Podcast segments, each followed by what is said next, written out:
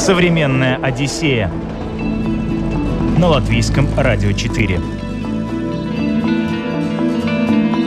За последние несколько лет сформировалось новое понятие велосипедных путешествий – байкпекинг. Оно стало настолько трендовым, что производители велосипедов даже выпускают специальные модели байков для байкпекинга и расширяют ассортимент аксессуаров. Что такое байкпекинг? В чем его отличие от классических велопутешествий? Будем говорить сегодня с Антоном Ткаченко и Василием Жабиным и отправимся вместе с ними колесить по эстонским островам. Меня зовут Елена Вихрова, это «Современная Одиссея». Мы начинаем. Спойлер, чтобы комфортно путешествовать на велосипеде, нужна машина. Я вот однозначно могу сказать, что я получаю удовольствие от э, вибраций, что ли, дороги. В этом смысле мне стало очень нравиться вот, ну, гравийник в сравнении с шоссейным велосипедом, потому что по шоссе, по ровным дорогам ты едешь. Чем они ровнее, тем меньше ощущений ты получаешь. Ты сам строишь велик? Ну, да, уже построил. И, э, Я считаю это арт-проектом. Современная Одиссея на латвийском радио 4. Если сформулировать коротко, то байкпекинг – это многодневные поездки на получивших большую популярность в последние годы гравийных велосипедах, преимущественно по тропам, грунтовым дорогам или бездорожью с тенденцией к минимальному кемпингу. Это стиль путешествий, где предпочтение отдается маршрутам, которые проходят преимущественно вне автодорог, со значительными участками гравия, грубыми грунтовыми дорогами, а иногда даже по узким лесным тропинкам и горным трейлам. Преодоление таких маршрутов, как правило, требует более легкого веса, по крайней мере, чтобы ими можно было насладиться в полной мере. Антон в движение влился совсем недавно, купив подходящий велосипед. Я два года назад сменил свой шоссейный велосипед на гравийный. Это сейчас очень модное течение в Америке и во всем мире. Ну, началось оно с Америки. Это гибрид шоссейного и горного велосипеда. Разница только, в общем-то, в том, что Отличается от шоссейного он тем, что у него больше колеса, и то есть у него больше проходимость. При этом у него нету недостатков горного велосипеда для путешествий, да, потому что дисциплина э, горных велосипедов, она, в общем-то, развивалась в основном для горных спусков, и как бы для э, дальних поездок он не очень подходит. А шоссейник с большими колесами – это уже такой э, около вездеходик получается. Вот. Купил я его два года назад, но вот как-то активно ездить я стал именно этим летом с покупкой автомобиля, как ни странно. Да, спойлер, чтобы комфортно путешествовать на велосипеде, нужна машина. Да, да, да, да, да. У меня была какая-то безумная идея, значит, поехать в Хорватию и там покататься, то есть на автомобиле и туда с велосипедом и там ездить. Вот, но я не нашел, с кем бы мне поехать, какого-то компаньона. И э, я стал ездить где-то по, по Латвии, просто выезжать, то есть закидывать велосипед в багажник и куда-то выезжать на там, пару десятков километров, может быть. Вообще дисциплина гравийных велосипедов э, подразумевает, что выезжают налегке, там, допустим, как минимум на день, проезжают 100-150 километров за день, наматывают кружок или еще накидывают какие-нибудь сумки с палатками, спальниками и отправляются на 2-3 дня или больше. А, в общем-то, это то же самое, что и велотуризм. Ну, но э, для велотуризма используют э, спокойные, выносливые, тяжелые велосипеды, которые могут на себе держать, там, ну, допустим, 40 килограмм снаряжения плюс э, наездника – и это такие спокойные велосипеды, на которых ты сел, и вот, значит, как на, на чоппер, значит, спокойно колесишь себе по, значит, просторам. Байкпекинг вырос из дисциплины гравийных велосипедов, но даже не гра... в гравийные велосипеды превратились э, в гравийные из велосипедов для циклокросса. Это такая дисциплина, когда, значит, на шоссейных велосипедах с широкими колесами, ограниченными шириной 35 метров по регламенту, ширина покрышки, значит, едут по разным э, поверхностям, и асфальт, и грязь, и гравий э, на, на скорость, да, как бы кольцевые такие гонки для велосипедов. Они более маневренные, чем э, МТБ велосипеды, да, при этом есть некоторые преимущества у них. Вот, и вот на такие велосипеды стали навешивать сумки и ездить на какие-то вот э, небольшие и побольше расстояния. Плюс индустрия под это подстроилась, стала изготавливать более легкие сумки, дорогие. И вот э, байкпекинг, он растет из того, что можно на спортивный велосипед навешать э, немного оборудование с собой какое-то необходимо для пикника там какого-нибудь, да, и поехать там на полдня, на день, на два, на три. Если э, велотуризм отталкивается от того, что мы едем на длинное расстояние, мы готовимся слово на английском heavy duty. Тяжелое, тяжелым, условиям. тяжелым условиям, да, то здесь мы начинаем с легкого и довешиваем какое-то оборудование, чтобы продлить это удовольствие, грубо говоря. Ну, прикол, наверное, в том, что в такой комбинации можно, во-первых, путешествовать, то есть перемещаться туда, куда ты хочешь, на, на свежем воздухе, но при этом можно съехать с дороги, так сказать, на спецучастки, на какие-то более сложные тропы, в какое-то там, как сказать, в дебри.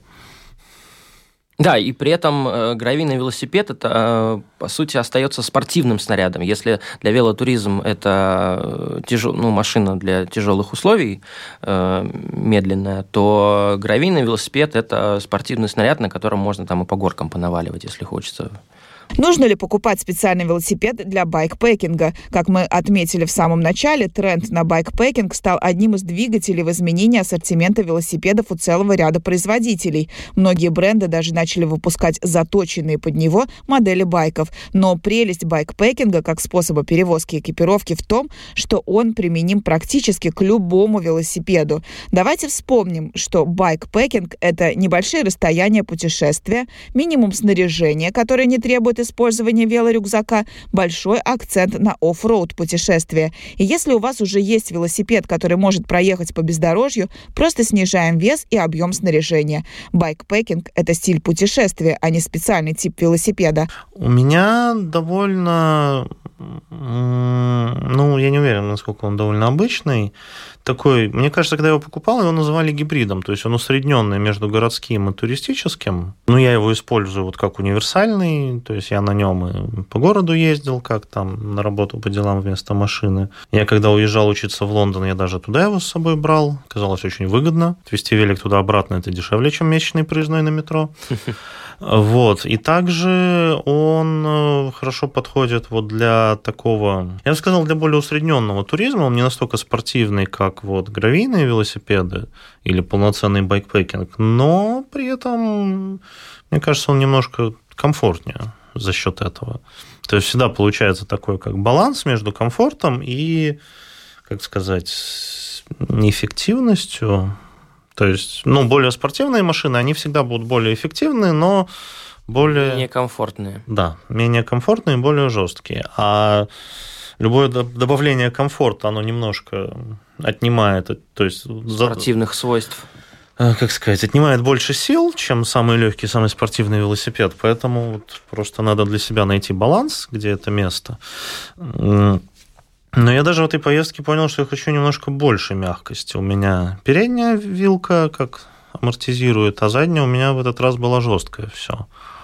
И несмотря на мягкое сиденье, хотелось немножко помягче. Да, на гравийных дорогах, когда ты проезжаешь несколько часов по гравию, и спина устает, ты это лучше чувствуешь. Это вот я бы сравнил, знаете, как э, боксеры на десятом раунде, когда уже силы измотаны, становится понятно, значит, кто на что способен. Так и здесь уже вот организм подсказывает, э, какой велосипед нужен э, для, для таких поездок. Я, скажем, тоже хочу в своем гравийном велосипеде, например, поменять рамус алюминиевый, на карбоновую, которая съедает э, мелкие вибрации, как бы меньше дает нагрузку на, на, на, на тело в итоге.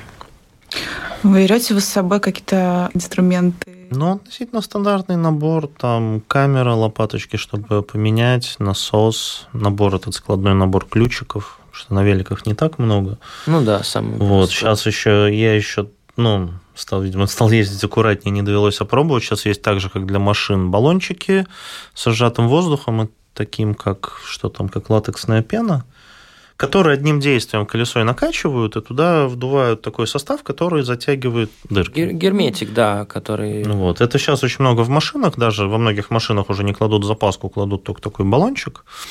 Вот. Для велосипедов они тоже есть.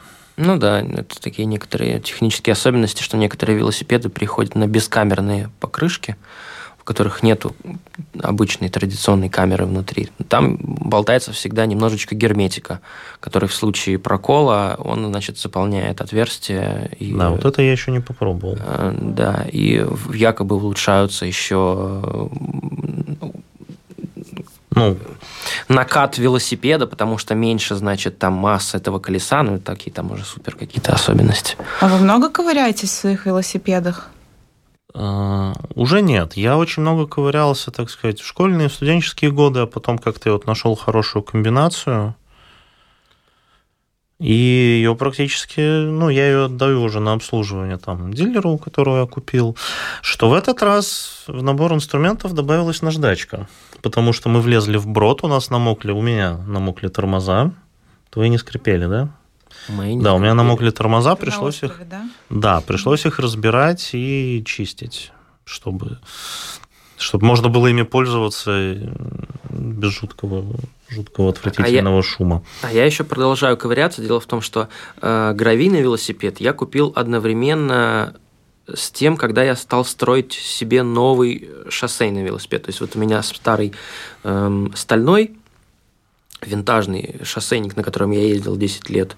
Я его хотел поменять и начал потихонечку, потихонечку собирать детали на новый. Пока я собирал детали на новый, это заняло постройка примерно год, пока, значит, детали все, которые подойдут, подобрал. Э, купил гравийный и начал ездить на гравийный, тот забросил, так он у меня и стоит. Вот. Ты сам строишь велик? Ну, да, уже построил. И... Э, Я считаю это арт-проектом. Арт, но ну, это был исключительно арт-проект, да, там с, началось все с интересных деталей, э, которые интересно выглядят, и ради этого всего был весь проект задуман. А теперь я понимаю, что с, с гравийным гравийником просто нет, не, ну, я не вернусь уже на шоссейный велосипед. Современная Одиссея на латвийском радио 4.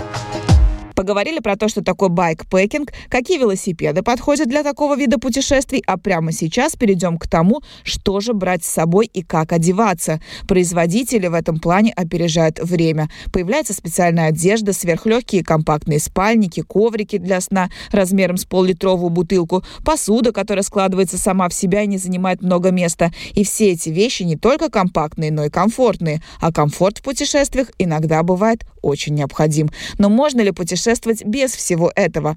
Вполне, говорят мои собеседники. Главное – поесть с собой взять.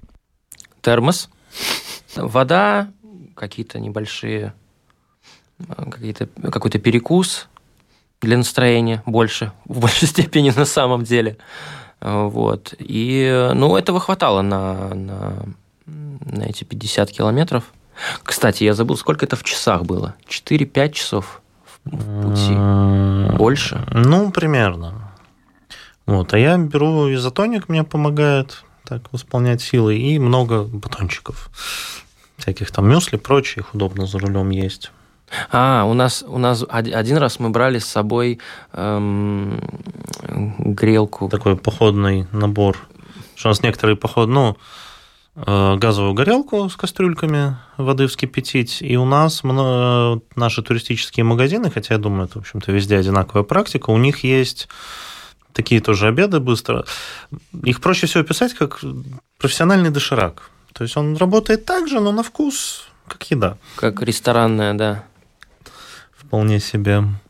Это складывается куда? В какой-то рюкзак за спиной? Лучше на багажник, потому что мы пришли к выводу, что на велосипеде с рюкзаками не так комфортно путешествовать. Поэтому лучше, вот подсюда, наверное, в том числе взялся байкпекинг, что то, что обычно у человека, который идет в пеший поход на спине, это раскладывается по велосипеду, и в таком виде, ну, в общем-то, велосипед нагружен, а сам налегке. И в таком виде путешествуем. Да. Одежда, как нужно одеваться, чтобы было комфортно? Это тоже какая-то специальная велоодежда? Зависит по... Ну, велоодежда зависит от велосипеда и, от, опять-таки, от вкуса. То есть... Ну и от погоды?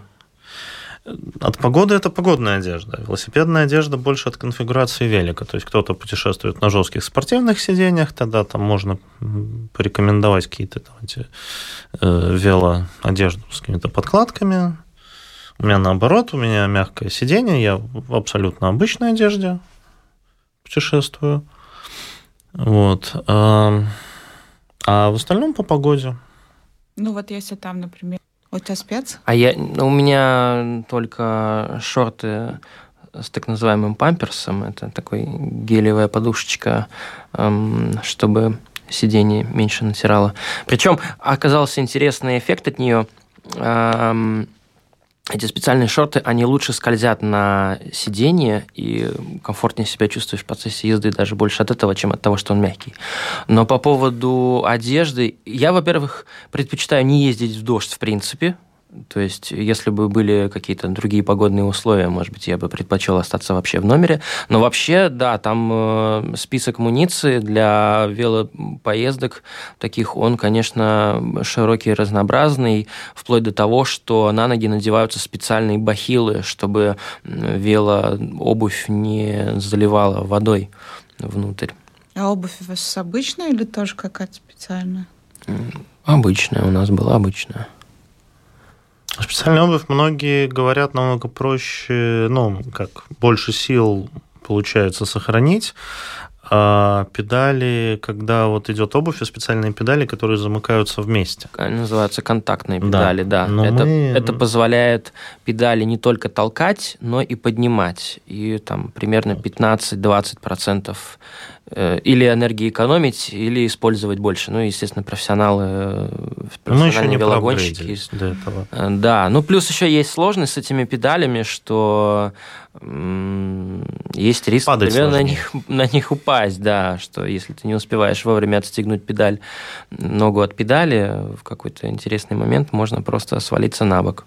А часто происходят такие эксцессы? Какие-то происшествия, падения? Но у нас не было вроде. Да, ну, зависит от стиля. Можно ехать аккуратнее, можно ехать веселее. Я бы даже сказал, это от настроения зависит. Скорее всего, да. Вы какие аккуратные, веселые? Ну, веселые мы обычно после еды, а потом снова аккуратные. Что ж, перейдем от теории к практике. Далее поговорим о том, где интереснее всего колесить по Латвии, а также отправимся в Эстонию. Притом не просто в Эстонию, а на острова. Весь остров покрыт э, пастбищами, везде электрические изгороди. И лепешки. Или и лепешки, да. Нет, Э, там дороги. ждут туристов, там не ждут велосипедистов. Их проще всего описать как профессиональный доширак. То есть он работает так же, но на вкус как еда. Как ресторанная, да. Вполне себе. Современная Одиссея на латвийском радио 4.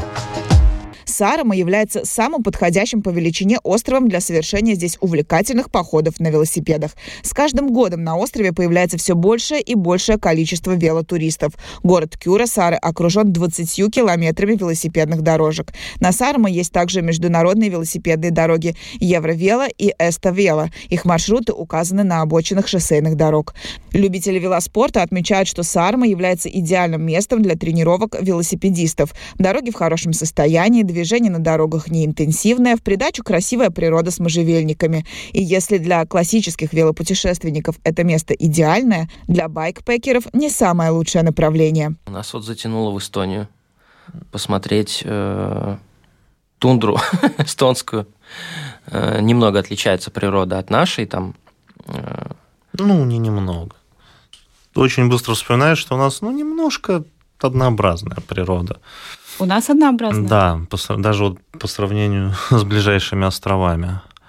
Потому что там очень много похожих на тундру пейзажей, то есть этих мелких кустиков.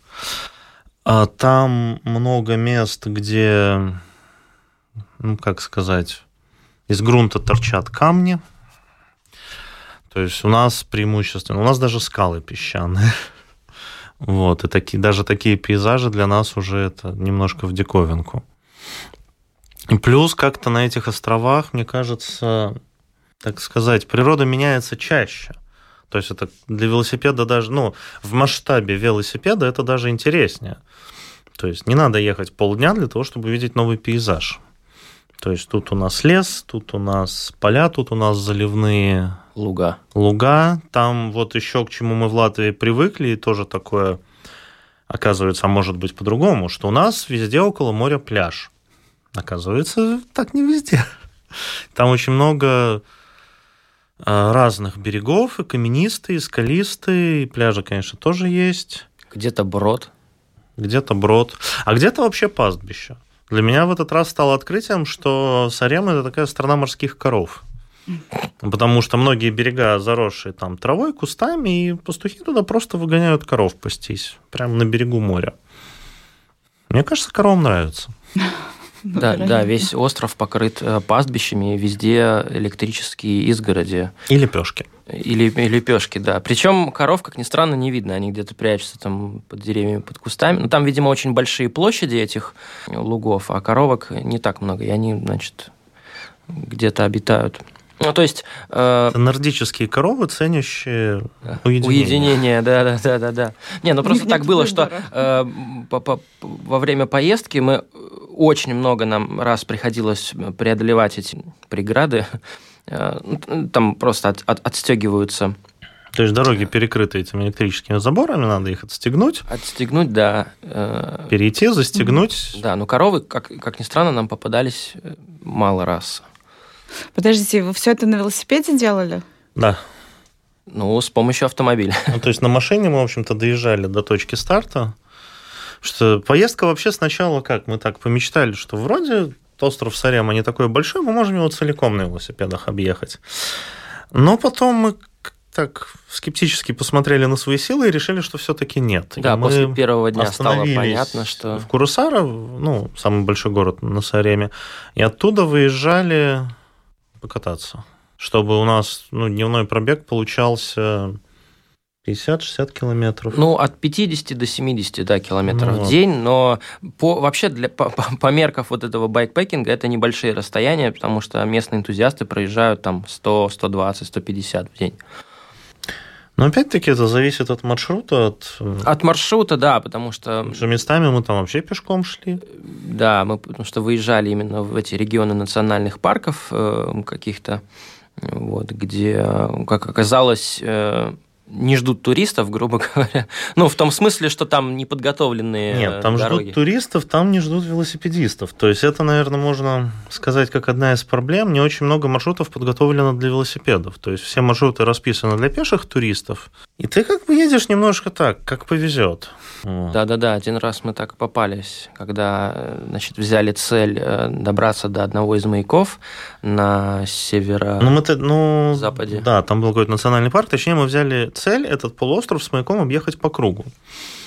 Как казалось, только одна из дорог была хорошей. Поэтому мы там практически сквозь крупную гальку такую, Топали пешком да. и кормили комаров, которые там с кулак размером такие. Хорошо, телефон не отобрали. И у нас сформировалось эм, понимание того, что планировать день вперед – это э, неблагодарная затея, потому что встречаются, значит, по пути какие-то препятствия, неожиданно кончаются силы, э, настроение меняется, значит, банально просто какие-то небольшие подъемы в гору, значит, э, истощают. э, И, в общем, думать о том, что, значит, ты куда-то не попал, куда планировал, глупости надо думать, вот там, типа, добрался до точки, там решишь, что будешь делать дальше. Добрался до следующей, продолжаешь смотреть там на ситуацию, там, на длительность светового дня, учитывать погоду и вот это все. Но с погодой, кстати, нам повезло. э, Это Так. был ранний, ранний сентябрь. э, То есть у нас уже было, в общем, прохладно и дождливо, а вот внезапно на эти несколько дней, которые мы там были, все как Да, не было- зачистилось. Да, была хорошая, было солнышко, не было ветра. При этом понятно, что если бы мы были летом, скажем, в июле при температуре хотя бы 25 градусов, это было бы гораздо тяжелее. У нас была температура 18-19, по-моему, в эти дни, и это было идеально просто. Какие интересные места вам попадались? Ну, можно начать со стандартных. Там есть знаменитый скалистый берег. Панга. Ну да, Панга-Панк он называется. Mm-hmm. Мне кажется, Панки – это скала по-эстонски. Вот, он довольно... Ну, я, я, я предпоследний раз был там довольно давно, мне вообще казалось, что он там чуть ли не под сотню метров, он меньше, но все равно впечатляет. Вот, там есть э, кратер от метеорита, который тоже так оборудован в туристическое место. Что еще мы видели? Ну, маяки, естественно. Да, несколько маяков. Открыточные. Ну, собственно, маяк, который... Это вот у меня уже как традиция приехать на... Я забыл, как он называется. В общем, маяк, с которого видно колку. Угу. И отправить твит через ЛМТ с другого берега. Там мы, кстати, встретили большую группу мототуристов из э, Латвии. Какой-то большой слет у них был. Сам, собственно, город Курасара, он, кажется, тоже постепенно хорошеет. Там крепость орденская довольно старая. Сейчас они еще... Я не уверен, что сейчас, но я просто не помню с прошлых поездок. Они очень облагородили там как гавань для яхт, вообще прибрежную зону. Что еще? Похоже на нашу Кипсалу. Кипсалу, мне кажется, больше похоже на почтовый остров в Елгове. Ну и а в остальном природу. А вообще-то про Кюрасар туристов много? Не замечали. Мы там как-то туристов. Там местные ходят в эти самые походы по этим... Мне кажется, это были грибники. Э, нет, ну там были, были, были местные туристы, которых... Местных мы регулярно замечали на, в туристических То есть, местах. как сказать, на туристических объектах какая-то жизнь была. То есть, там, конечно, многое было закрыто, мы выехали на как-то так, с таким наивным предположением, что э, обед проблем не составит. А, это было самое интересное, да, найти на да. острове... На Открытый острове ресторан. Открытый ресторан. Кроме самого Куры Сары, где, значит, на центральной улице, значит, э, собраны все рестораны в линию, в остальном на острове... Мы нашли один. Мы нашли а, один, один, один кафе. А теперь поговорим про Латвию. Есть ли у нас маршруты особо привлекательные для байкпекеров? Развито ли это движение в нашей стране и как к нему примкнуть? Ну, по Латвии мы колесили скорее как-то так больше по отдельности. Я больше могу порекомендовать маршруты в своем районе. Я очень люблю дорогу Саукросты Лимбажи. Ее вот буквально в этом году достроили, она теперь целиком асфальтированная. Это большое региональное событие. А еще большое событие, что там первый в Латвии официальный переход для коров. Опять коровы. Да, Латвия с Волсцели даже этим похвастались, кажется. Вот. Также довольно приятно э, Саукросты Сигулда или Сигулда Саукросты. То есть в Сигулду можно приехать на поезде, из Саукростов тоже уехать на поезде. И это не очень загруженные дороги. Потому что я ездил Саукросты Рига, но ездил я, когда я опаздывал на последнюю электричку, и я бы никому не советовал эту дорогу. Потому что это нагруженная трасса, там крайне некомфортно и, в общем-то, даже опасно. Вот, это мои маршруты. Ну, я, я летом успел проехать, наверное, самый длинный из тех, что я проехал, э, из Сигулды в Ригу, достаточно популярный маршрут для э, не шоссейных велосипедов. Там можно по этому маршруту практически на любом проехать. Единственное, что в районе Сигулды порядка 10 километров проходит вдоль э, Гауи по таким достаточно крутым горкам. Э, вот. Но дальше он идет где-то через лес, где-то через э, какие-то небольшие деревушки.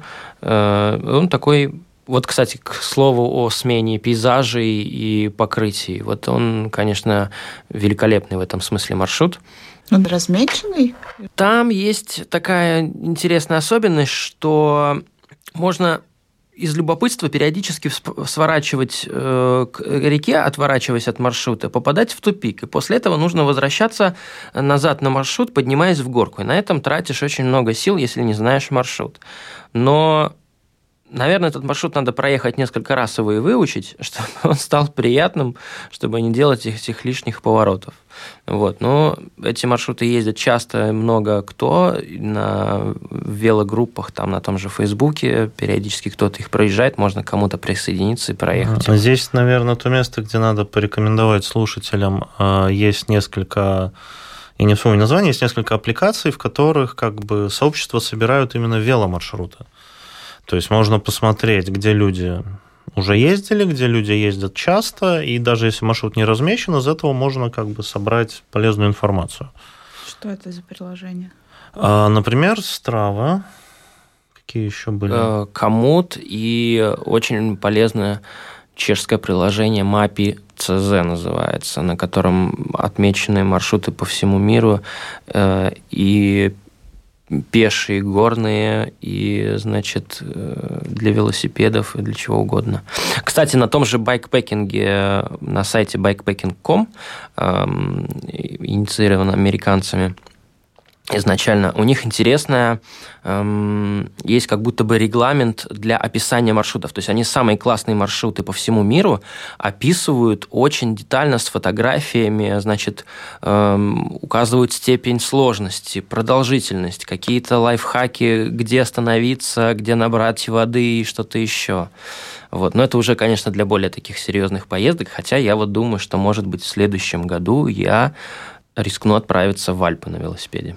Итак, подведем итог. Почему байкпекинг стал внезапно настолько популярным? В чем, как принято выражаться сегодня, прикол? Набор ощущений, в общем-то, абсолютно такой же, как пешком, то есть полностью открытый к природе, ничто не ограничивает обзор – но при этом а, можно комфортнее покрыть большее расстояние. То есть посмотреть, как сказать, за одну поездку посмотреть больше мест. Декорации быстрее сменяются, чем, да, пешком, чем пешком. Гораздо. Плюс на момент, когда ты устал, ты быстрее преодолеваешь расстояние Надо по скучному, по скучному участку. Вот. Но при этом, в отличие от там, мотоцикла или машины, не надо так сильно концентрироваться на дороге, и можно то есть абсолютно свободно смотреть вокруг, можно заезжать туда же, куда можно пешком. Я не проверил касательно Латвии этот пункт, но в Эстонии мы в одном, на одном из туристических стендов нашли момент о том, что у них э, разрешено в светлое время суток пешком и на велосипеде пересекать частные владения чтобы, ну, потому что многие дороги идут по частным владениям, и чтобы там не наматывать круги, у них есть такой вот пунктик. Возможно, у нас тоже есть, но я вот не проверил. То есть, соответственно, на мотоцикле или на машине на, ни на какую там частную территорию, конечно, никакой речи не идет. Плюс вот. физическая форма, да, опять же, приходит в порядок. Ну, есть такой эффект. Конечно, для этого надо больше заниматься велосипедом как спортом. Вот. Ну, я вот однозначно могу сказать, что я получаю удовольствие от э, вибраций, что ли, дороги. В этом смысле мне стало очень нравиться вот, ну, гравийник в районе шоссейным велосипедом, потому что по шоссе, по ровным дорогам ты едешь. Чем они ровнее, тем меньше ощущений ты получаешь от дороги назад, да, скажем так, фидбэк. Э, вот. А на велосипедами есть немножечко вибрация, с которой ты как бы там борешься с этой дорогой немножечко. Ну, то есть я, я люблю иногда и по, понаваливать по таким более сложным дорогам, скажем, э, в Юрмале есть полуостров в сторону, как он, Булюцемса, да, от э, Булдыри вдоль пляжа через дюны идет очень э, такая ухабистая через дюны дорога. Там, как ни странно, мало корней идет, хотя это через лес дорога. Э, плотно стоят друг дружки деревья. И тут, кстати, выясняется преимущество гравийного велосипеда перед горным Потому что горные велосипеды, у них широкие рули очень. А на гравийном велосипеде как на шоссейнике. То есть у него руль по ширине плеч. И там очень здорово маневрировать между деревьями. Вот так вот. То есть я люблю ощущения от дороги еще сами по себе. То есть помимо того, что можно посмотреть какие-то туристические объекты. Какие лайфхаки можете дать тем, кто захочет отправиться на велосипеде в путешествие? Ну, как бы лайфхаков особо нет, педали все равно надо крутить. Хотя да. сейчас уже он электрические появляются. Ну, действительно, я скажу, что э, стало для меня открытием вот эта опция положить велосипед в багажник, э, приехать туда, куда ты хочешь, и проехать ровно столько, сколько ты хочешь, именно там, где ты хочешь, а не то, чтобы вот прямо из Риги выезжать и там 100 с хвостом километров накручивать, чтобы до какой-то точки доехать, потому что я пробовал и э, просто кататься где-то в районе, в округе Риги, там Юрмалы. Эм, прежде чем ты доезжаешь до, интересного места, э, значительная часть дороги может быть, по абсолютно скучным, тривиальным, грунтовым сельским дорогам, в которых ничего интересного, ты просто тратишь силы, время, эм, и, ну, то есть этого всего можно избежать. То есть вот я бы не, не, не брезговал э, механическими транспортными средствами для того, чтобы себя доставить куда-то конкретно, там, на, на, на, на, на поезде, допустим. Я поддержу, это, наверное, действительно самый большой лайфхак, что для меня стало таким ну как, открытием очевидного. Нас пару раз приглашали с товарищем на мероприятие в Таллин, и мы ехали на автобусе. И в автобус можно было забросить велосипед. И, как оказалось, вот так вот путешествовать с велосипедом очень-очень приятно. То есть ты приезжаешь в другой город, достаешь велосипед и э, то есть, грубо говоря, за тот же один день можно посмотреть намного больше, можно покататься по новым местам, по новым дорогам. Сэкономить и на общественном транспорте. В том числе, ну и Меньше зависит от общественного транспорта. Да, и когда ты турист, все-таки как-то из общественного транспорта видно меньше. И ну, мы тут как бы про машины говорим, но сейчас, мне кажется, ну, вообще не составляет, мне кажется, проблемы на любом другом виде транспорта взять с собой велосипед. То есть в те же там в рейсовые автобусы, его можно бросить там в багажное отделение снизу. У нас, я сейчас заметил, я не знаю, что за компания, но региональные рейсы латвийские, одна из компаний закупила новые автобусы, и они сразу уже с велобагажниками рейсовые автобусы с наружными багажниками. Вот. Ну, в электричку вообще не проблема забросить велосипед. У нас, к сожалению, пока еще нет поезда в Таллин или в Вильнюс. Но да, если там ну, банально даже, так сказать, добраться до Варшавы, оттуда уже тоже можно там поезд плюс велосипед, наверное, объехать много. Но я вот думаю про эту комбинацию, что, возможно, я в Альпы поеду, если поеду, то э, покатаюсь еще и на поездах комфортных европейских. В общем, да, Rail Балтику ждем. Да, с машиной есть некоторая вот особенность в том, что э, машина предполагает, что маршрут должен быть кольцевой, то есть я должен вернуться в ту же точку, из которой начал. Да, это небольшой минус. Не, не, да, небольшой минус. То есть если в случае Сарема это не, не проблема. Уезжаешь, упираешься в море, приходится ехать назад. Да, да, да, да, да, да то в случае там, наверное, вот э, с горами, где именно будет интереснее пересечь что ж, ждем байкпекеров в нашей студии после того, как они покорят на своих железных конях Альпы. А на сегодня заканчиваем. Если вас заинтересовал этот вид путешествия, обязательно посетите сайт bikepacking.com и скачайте приложения, о которых говорили наши сегодняшние гости Антон Ткаченко и Василий Жабин. А у меня на этом все. Слушайте подкасты в Apple и Google подкастах, Spotify и на Яндекс Музыке. Или включайте Латвийское радио 4 по средам и воскресеньям в 15.10. Программу подготовила и провела Елена Вихрова. Пока. Современная Одиссея на латвийском радио 4.